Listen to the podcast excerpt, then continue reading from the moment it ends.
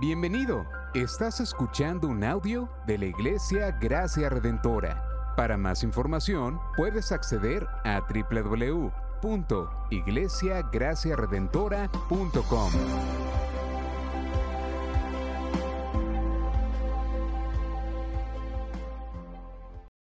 Hoy continuamos la serie del libro de Éxodo que comenzamos hace 4 meses, en enero. Y hemos recorrido 33 capítulos. Hoy vamos a cubrir el capítulo 34, específicamente los versículos 8 al 35. Pero le voy a pedir que se pongan de pie, por favor, para la lectura de la palabra en el capítulo 34. Éxodo capítulo 34, versículo 1 al 35. Y leo. El Señor dijo a Moisés, lábrate 2 tablas de piedra como las anteriores, y yo escribiré sobre las tablas las palabras que estaban en las primeras tablas que tú quebraste. Prepárate, pues, para la mañana y sube temprano al monte Sinaí, y allí preséntate a mí en la cumbre del monte. Que no suba nadie contigo, ni se vea a nadie en todo el monte, ni siquiera ovejas ni bueyes pasten delante de ese monte. Moisés, pues, labró 2 tablas de piedra como las anteriores, se levantó muy de mañana y subió al monte Sinaí, como el Señor le había mandado, llevando en su mano las 2 tablas de piedra. El Señor descendió en la nube y estuvo allí con él, mientras éste invocaba el nombre del Señor. Entonces pasó el Señor por delante de él y proclamó: el Señor, Dios compasivo y clemente, lento para la ira y abundante en misericordia y verdad, que guarda misericordia a millares, el que perdona la iniquidad, la transgresión y el pecado, y que no tendrá por inocente al culpable, que castiga la iniquidad de los padres sobre los hijos y sobre los hijos de los hijos hasta la 3ª y 4ª generación. Moisés se apresuró a inclinarse a tierra y adoró. Y dijo: si ahora, Señor, he hallado gracia ante tus ojos, vaya ahora el Señor en medio de nosotros. Aunque el pueblo sea terco, perdona nuestra iniquidad y nuestro pecado, y tómanos por posesión tuya. Entonces Dios contestó: voy a hacer un pacto. Delante de todo tu pueblo haré maravillas que no se han hecho en toda la tierra, ni en ninguna de las naciones. Y todo el pueblo en medio del cual habitas verá la obra del Señor, porque es cosa temible la que haré por medio de ti. Observa lo que te mando hoy. Voy a echar de delante de ti a los amorreos, a los cananeos, a los hititas, a los fereceos, a los heveos y a los jebuseos. Cuídate de no hacer pacto con los habitantes de la tierra a donde vas, no sea que esto se convierta en tropezadero en medio de ti. Ustedes derribarán sus altares, quebrarán sus pilares sagrados y cortarán sus áceras. No adorarás a ningún otro Dios, ya que el Señor, cuyo nombre es celoso, es Dios celoso. No hagas pacto con los habitantes de aquella tierra, no sea que cuando ellos se prostituyan con sus dioses y les ofrezcan sacrificios, alguien te invite y comas de su sacrificio, y tomes de sus hijas para tus hijos, y ellas se prostituyan con sus dioses, y hagan que también tus hijos se prostituyan con los dioses de ella. No te harás dioses de fundición. Guardarás la fiesta de los panes sin levadura. Según te he mandado, por 7 días comerás panes sin levadura en el tiempo señalado en el mes de Abib, porque en el mes de Abib saliste de Egipto. Todo primer nacido me pertenece, y de todo ganado tuyo, el primer nacido de vaca y de oveja, que sea macho. Redimirás con una oveja el primer nacido de asno, y si no lo redimes, quebrarás su cuello. Redimirás a todo primogénito de tus hijos. Nadie se presentará ante mí con las manos vacías. 6 días trabajarás, pero en el 7º día descansarás. Aún en el tiempo de arar y de segar descansarás. También celebrarás la fiesta de las semanas, es decir, los primeros frutos de la siega del trigo. Y la fiesta de la cosecha al final del año. 3 veces al año se presentarán todos tus varones delante de Dios, el Señor Dios de Israel. Porque yo expulsaré a las naciones de tu presencia y ensancharé tus fronteras. Y nadie codiciará tu tierra cuando subas 3 veces al año a presentarte delante del Señor tu Dios. No ofrecerás la sangre de mi sacrificio con pan leudado, ni se dejará nada del sacrificio de la fiesta de la Pascua hasta la mañana. Traerás a la casa del Señor tu Dios las primicias de los primeros frutos de tu tierra.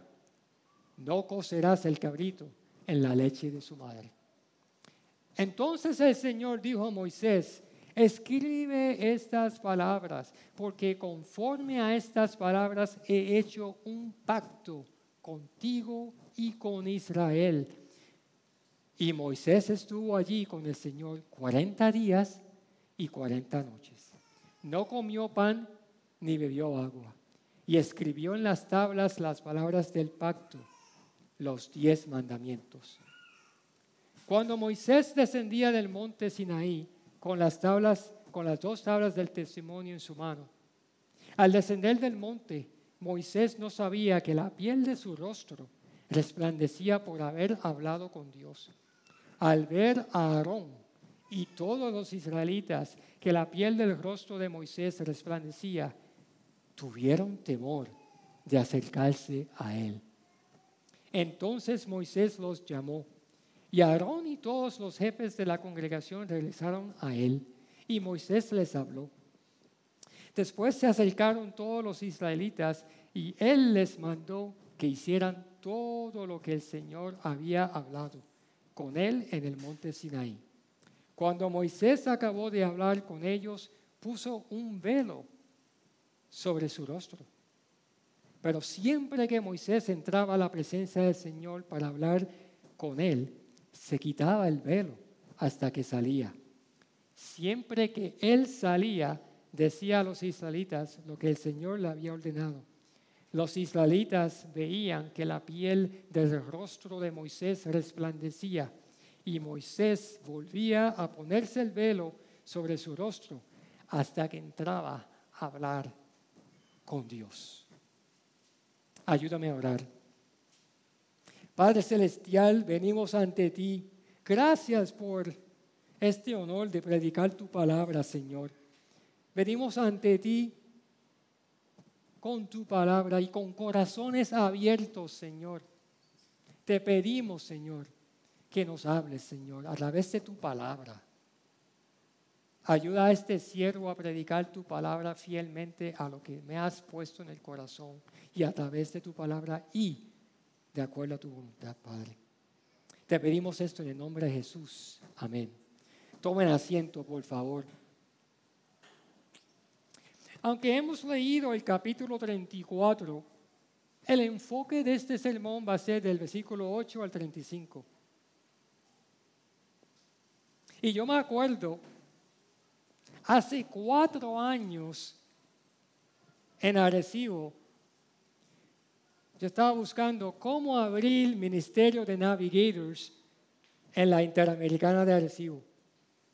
Y el Señor me llevó a la Interamericana y yo pasé por el portón y le pregunté al guardia, me preguntó, ¿qué usted hace aquí? Yo le dije, bueno, yo espero abrir el ministerio en la Interamericana. Me dice, usted tiene que hablar con el capellán Amílcar Soto.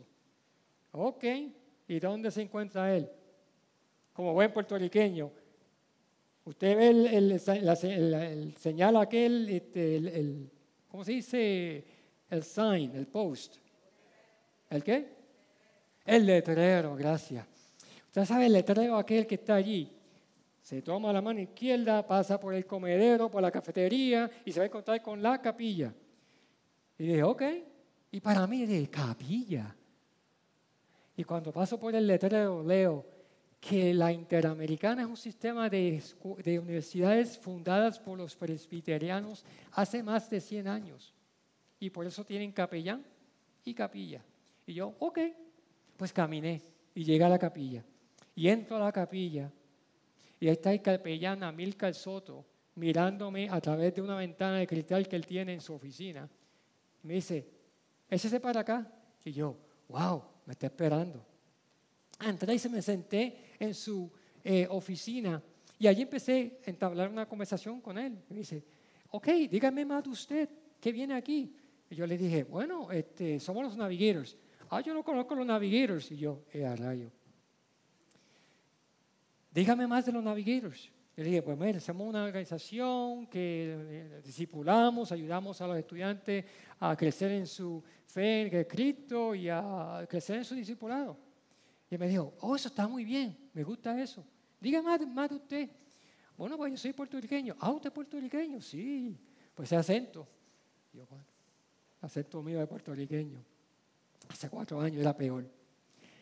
Pero una cosa me preguntó, me dijo, mira, ¿dónde vive usted hoy en día? Y yo, bueno, en Vega Baja. Ah, ¿usted se congrega? Sí, yo me congrego. ¿Y dónde se congrega usted? Bueno, en la Iglesia Gracia Redentora. Ah, la Iglesia Gracia Redentora. Pastor Xavier, sí, Pastor Xavier. Ah, pues yo lo conozco a usted. Así me dijo. A ti yo te conozco ya, porque yo conozco a Pastor Xavier. Una diferencia entre el usted al principio de la conversación, luego de ese punto, me trató como tú.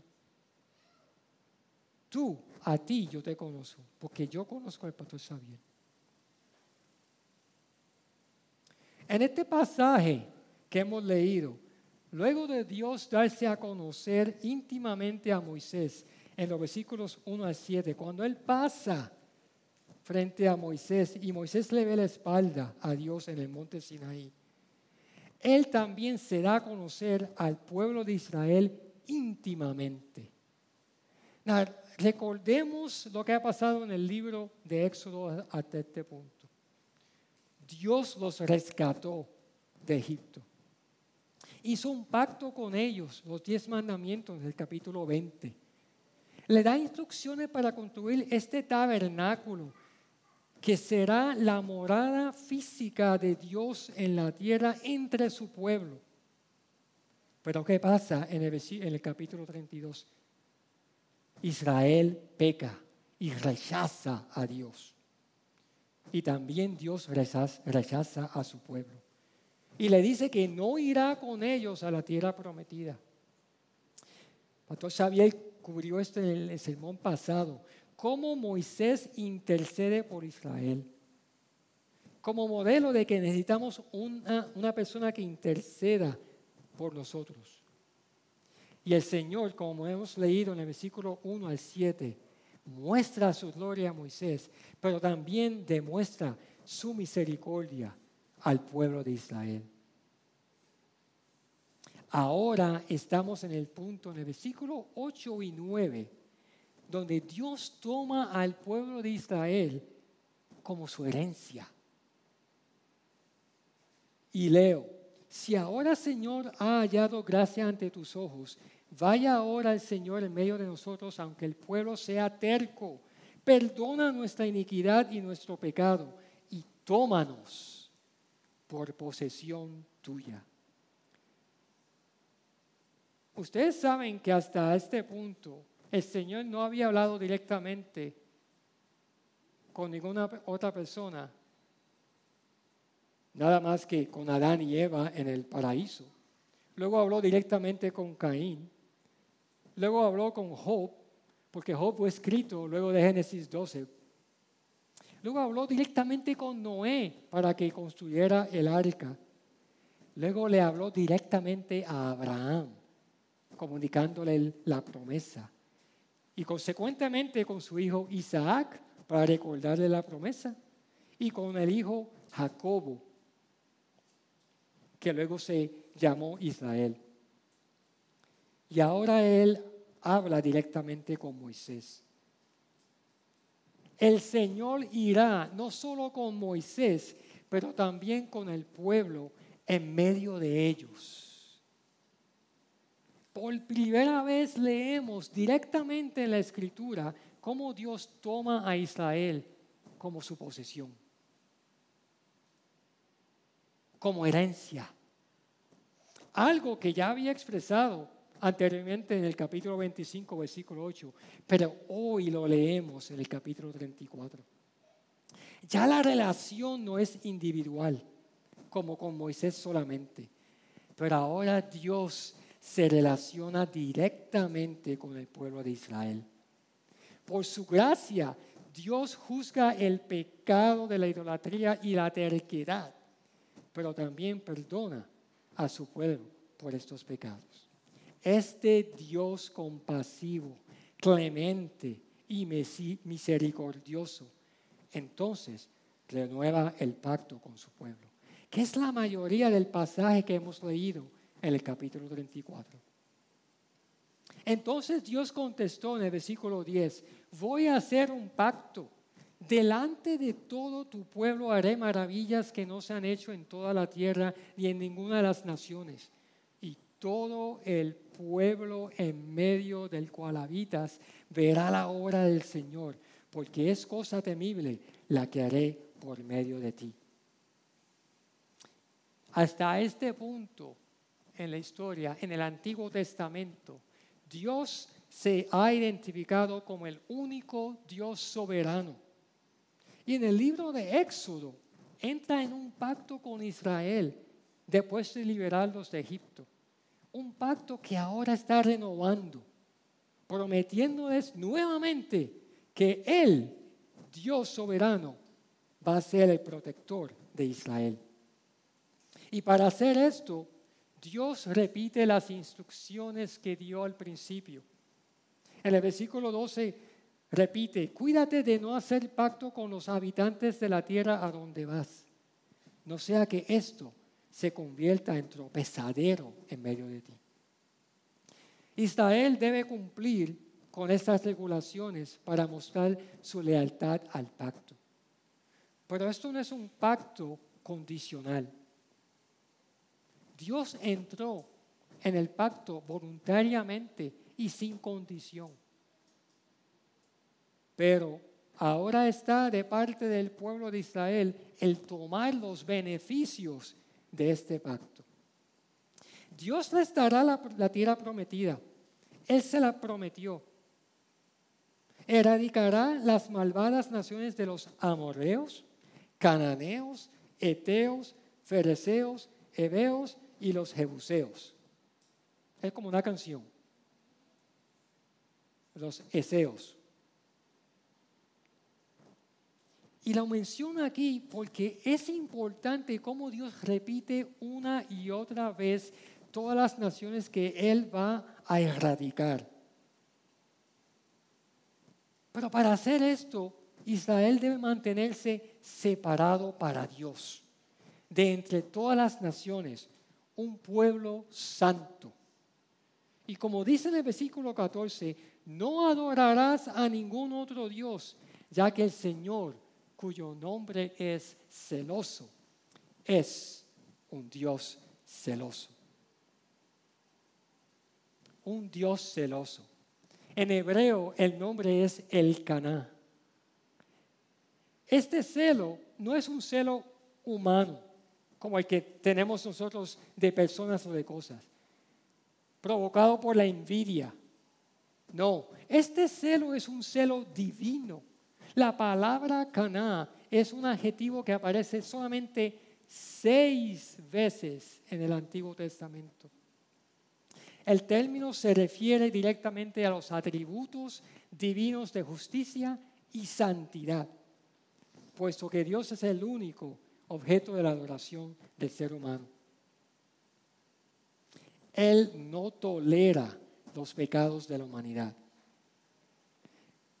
La primera mención de este término fue en Éxodo 20, versículo 5, y ahora en el versículo 34 es la segunda vez que se menciona. Un Dios celoso. ¿Cómo yo puedo capturar este concepto? El martes pasado en el discipulado de hombres, que estuvo bien lleno, voy a tirar eso ahí, ¿okay? Discutíamos como hombres cómo a veces nosotros tenemos este deber de proteger. Es un celo que protege a nuestra familia, los esposos a las esposas. ¿Usted ha tratado de quitarle el hijo a una madre anteriormente? Salen las garras protectoras. O criticar a ese hijo, a la mamá, buena suerte. Estos son los ejemplos de ese celo comparado. Nosotros hablamos en el martes de que a veces cuando vemos que hay algo que puede amedrentar o poner a nuestros hijos en un nivel de peligro, nosotros salimos a protegerlos y hasta estamos dispuestos a dar nuestra propia vida. Si nosotros como seres humanos tenemos ese tipo de celo protegedor, más lo tiene el Señor. Es más, este celo se describe en la palabra como un fuego consumidor. En Deuteronomio, capítulo 4, versículos 23 y 24, leemos que dice: tengan cuidado, pues, no sea que olviden el pacto que el Señor su Dios hizo con ustedes y se hagan imagen tallada en forma de cualquier cosa que el Señor tu Dios te ha prohibido. Porque el Señor tu Dios es fuego consumidor, un Dios celoso. Este celo es basado en su gran amor por nosotros. En Zacarías leemos: así dice el Señor de los ejércitos, estoy celoso en gran manera por Jerusalén y por Sión. Por tanto, me volveré a Jerusalén con compasión. En ella será reedificada mi casa, declara el Señor de los ejércitos, y el cordel será tendido sobre Jerusalén. Una acción de amor. Un Dios celoso, impulsado por su amor. Ahora, este pacto contenía las mismas promesas del primer pacto. Es la misma promesa que le dio a Abraham en Génesis 12. Una nación que bendecirá a otras. Y la misma bendición de la tierra prometida en Génesis 15, del 18 al 21. Cuando le dice Dios a Abraham: a tu descendencia he dado esta tierra, desde el río Egipto hasta el río Grande, el río Éufrates, la tierra de los kenitas, los ceneseos, los gadmoneos, los hititas, los fereceos, los refraitas, los amoreos, los cananeos, los gergeseos y los jebuseos. Específicamente,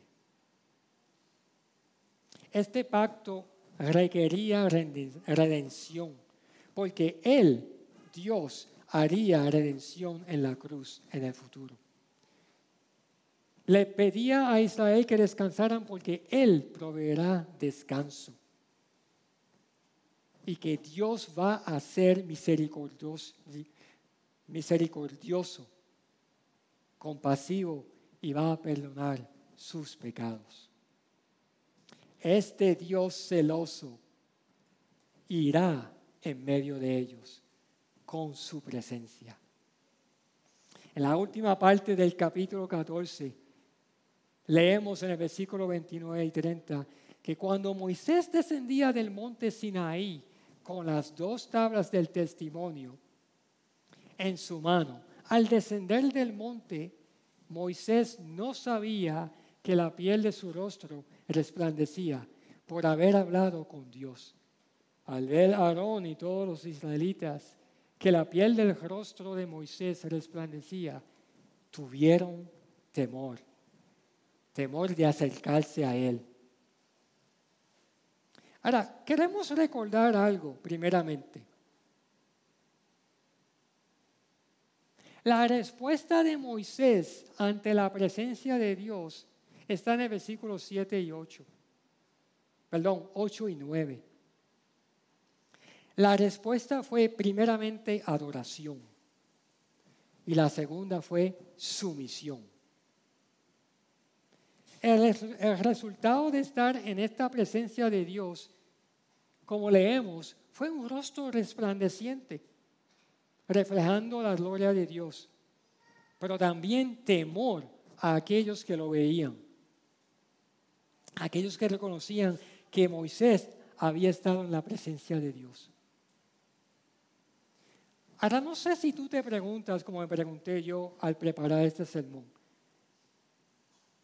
el velo de Moisés, ¿por qué?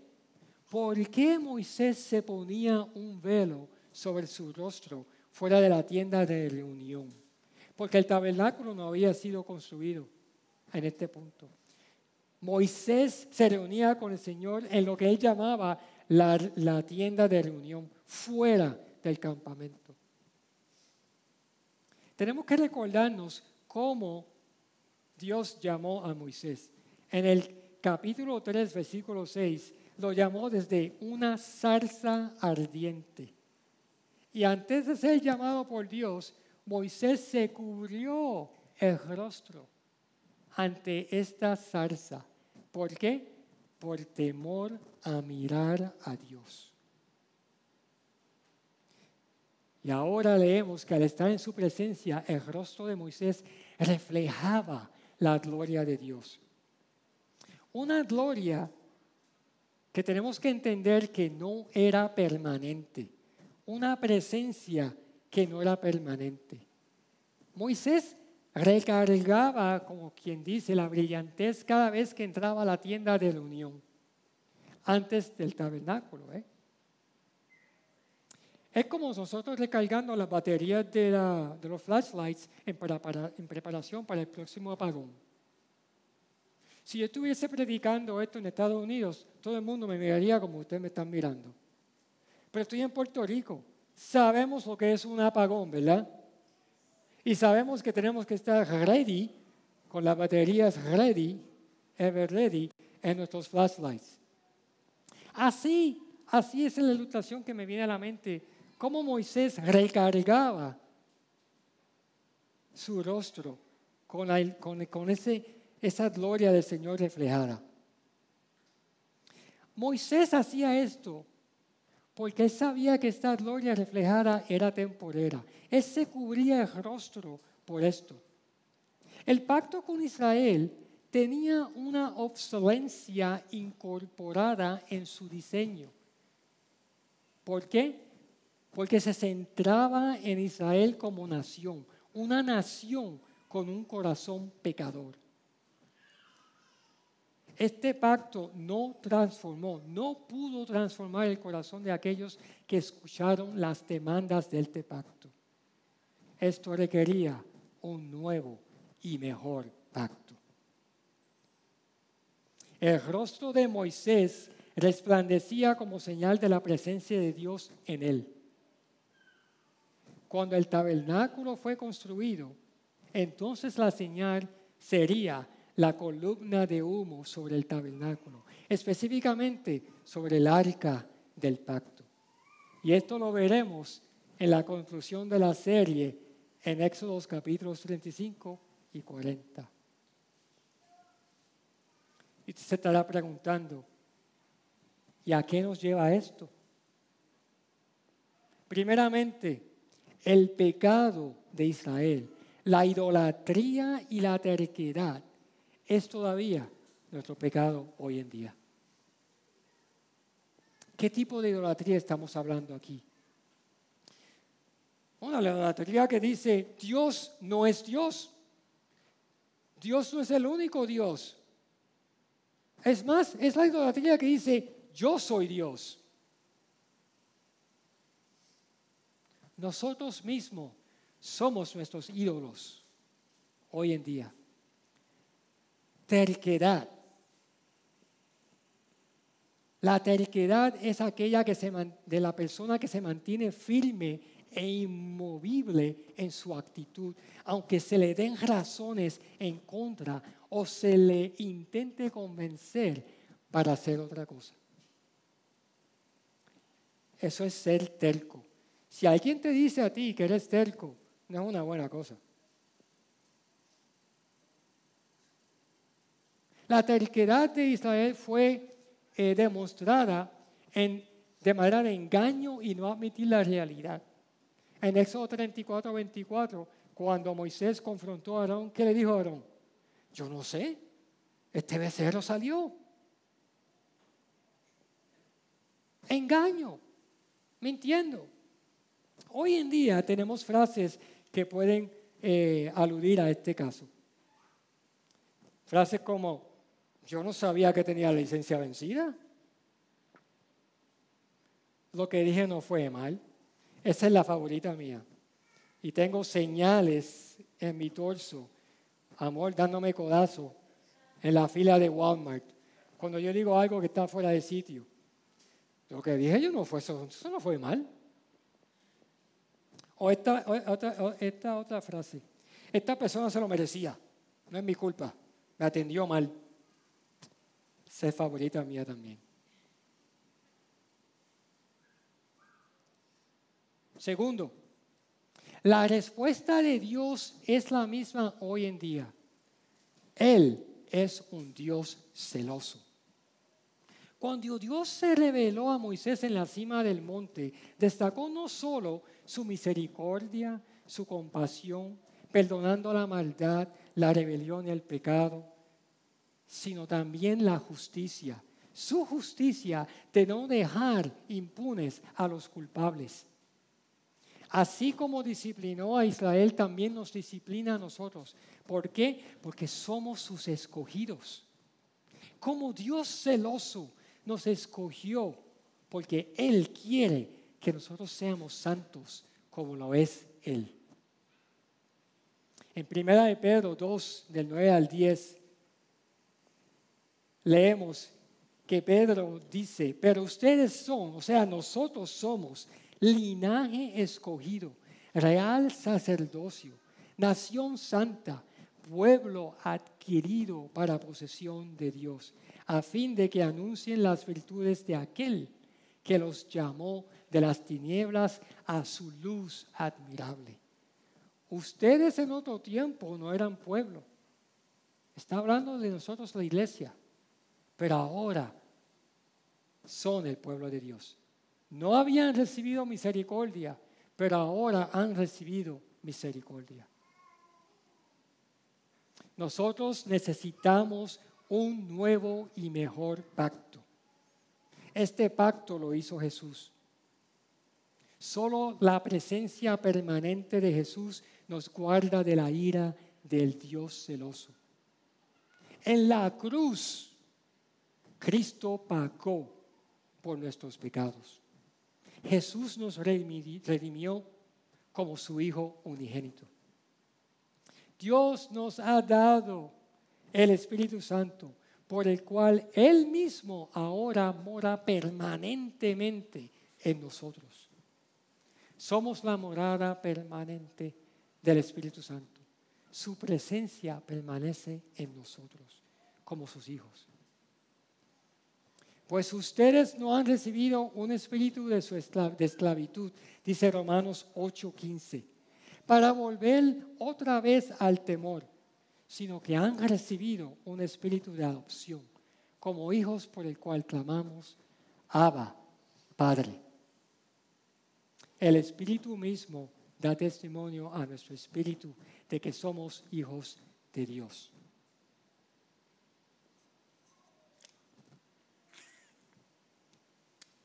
Por último, no necesitamos un velo como Moisés. Dios está en medio de nosotros.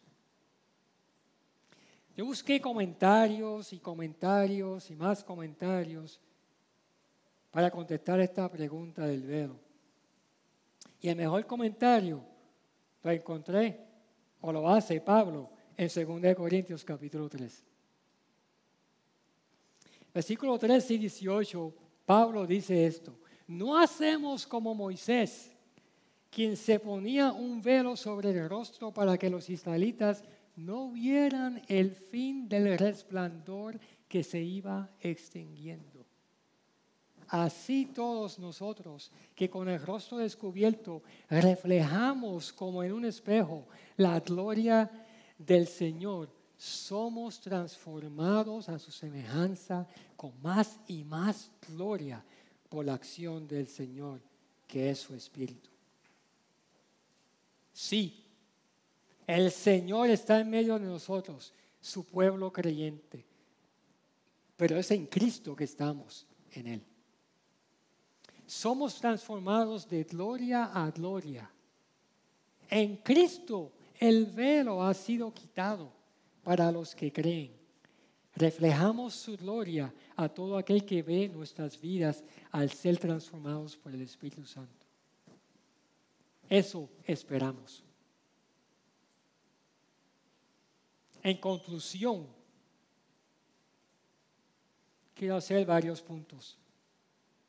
Primero, el pecado nos separa de Dios, y Dios es un Dios celoso. Pero gracias al Señor, a Dios, que la cruz nos acerca a Él. Jesús redimió nuestros pecados. La presencia de Dios en nosotros, los que creemos, es permanente. Ha sido hecho. Ahora yo te pregunto a ti, iglesia, y a todos los que están visitando, ¿crees esto? ¿Sabes que la única manera de acercarte a Dios es a través de la cruz? De la cruz de Cristo. Y si lo sabes, ¿lo has hecho? Y si no lo has hecho, ¿qué esperas?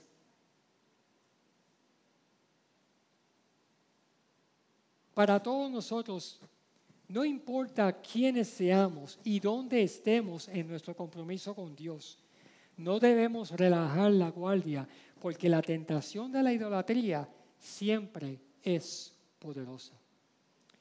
Ahora, yo me pregunto, y espero que ustedes se pregunten, ¿cuándo un ídolo se convierte en un ídolo? ¿Cuándo sabes que estás adorando a un ídolo?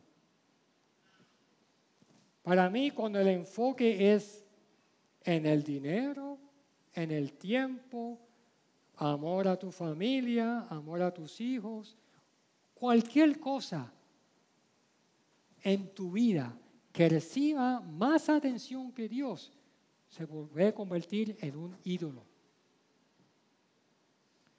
Ahora, lo que pasa es que los ídolos no son obvios. A veces los ídolos están tan cerca de nosotros que no los vemos. Yo me acuerdo, hace años atrás yo visité a mi primer mentor Navigator en San Antonio, Texas. Y como es su costumbre, siempre que me reunía con él, él me compartía su tiempo devocional. Félix, ven acá. Leí Ezequiel capítulo 14. Yo, Ezequiel capítulo 14, ¿dónde está eso? Me dice, ven acá, te voy a leer Ezequiel 14 del 1 al 3. Y me leía: entonces vinieron a mí algunos de los ancianos de Israel y se sentaron delante de mí. Y vino a mí la palabra del Señor: hijo de hombre, estos hombres han erigido sus ídolos en su corazón y han puesto delante de su rostro lo que los hace caer en su iniquidad. ¿Me dejaré yo consultar por ellos? El contexto de este pasaje, me dijo el mentor mío, Bud Nelson, estos líderes estaban haciendo maldades. Estaban fuera de la voluntad del Señor, pero se presentaban al Señor como si nada. Y Dios les decía: ustedes tienen ídolos frente a su rostro. Y la imagen que me dio mi amigo, mi mentor, es como sale de la película Alien. No sé si ustedes han visto la película Alien. Él me decía: o tú pones la mano tuya y cubres tu rostro, Tú puedes ver a través de tus dedos. Y si la dejas ahí por mucho tiempo, tú puedes caminar. Y por favor, no me filmen, no me cojan retratos ahora. De tal manera que tú te acostumbras que esta mano está sobre tu rostro. Y tú puedes ver dónde tú vas. Pero los que te miran dicen, es Pastor Félix se da cuenta de que tiene la mano en la cara. Así son los ídolos en nuestros corazones. Entonces la pregunta es, ¿cómo podemos notar ídolos en nuestras vidas? Bueno, otra anécdota cómica. Yo me acuerdo que invitamos a Xavier, Pastor Xavier, a Neisha, a la familia, a casa, a comer. Y estaba entrando en la casa y Victoria, en aquel tiempo, déjame poner el contexto. Ustedes saben que yo perdí un diente del frente, ¿verdad? ¿Hace cuánto? Hace 2 años. Y esa corona se me cayó, a mí se me partió. Y me pusieron otra corona y se cayó de nuevo. Y me pusieron otra corona y ese dichoso día, aquella dichosa noche en la cual yo mordí esa mazorca de maíz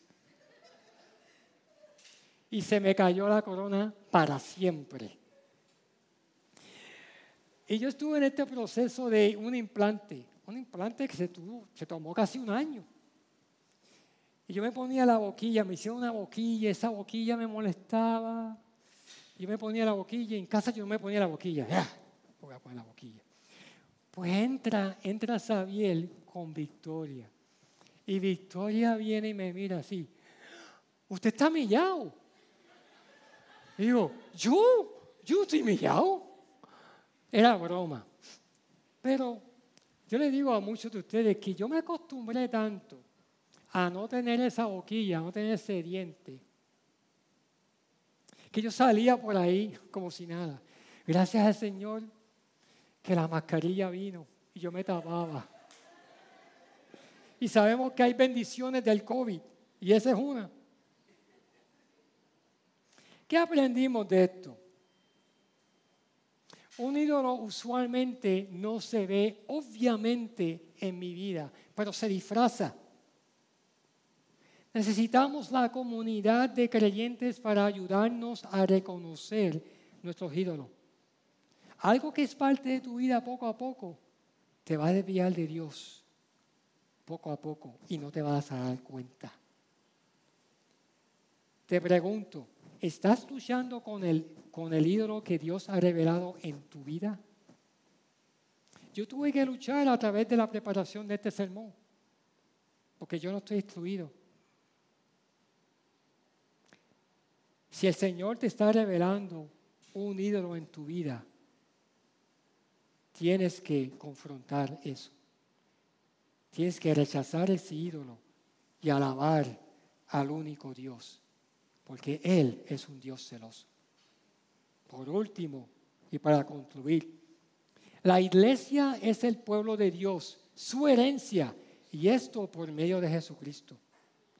Nuestra respuesta ante la presencia de Dios debe ser adoración y sumisión. Si pasamos tiempo en la presencia de Dios como lo hizo Moisés, otras personas sabrán que estamos en una estrecha relación con Dios. Van a ver esa paciencia, ese amor. Vamos a obrar en verdad. En Cristo el velo se ha quitado y somos transformados de gloria en gloria permanentemente. La última pregunta, el último reto que quiero hacernos. Eso pasa todos los domingos. Se cae el agua. El último reto que quiero dejarles, iglesia, para todos nosotros, porque me incluyo. ¿Qué estás reflejando sobre tu relación con Dios? ¿Qué estás reflejando sobre tu relación con Dios a otros. Y nosotros como iglesia, ¿qué reflejamos a otros en nuestra comunidad?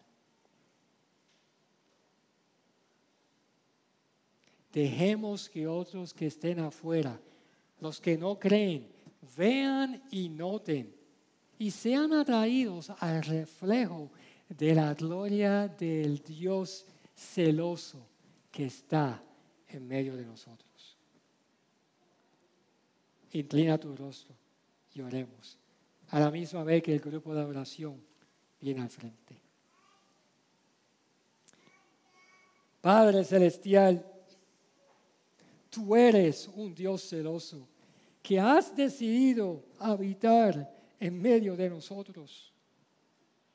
Padre, hemos escuchado de tu palabra y algunos de nosotros estamos recibiendo convicción en nuestro corazón.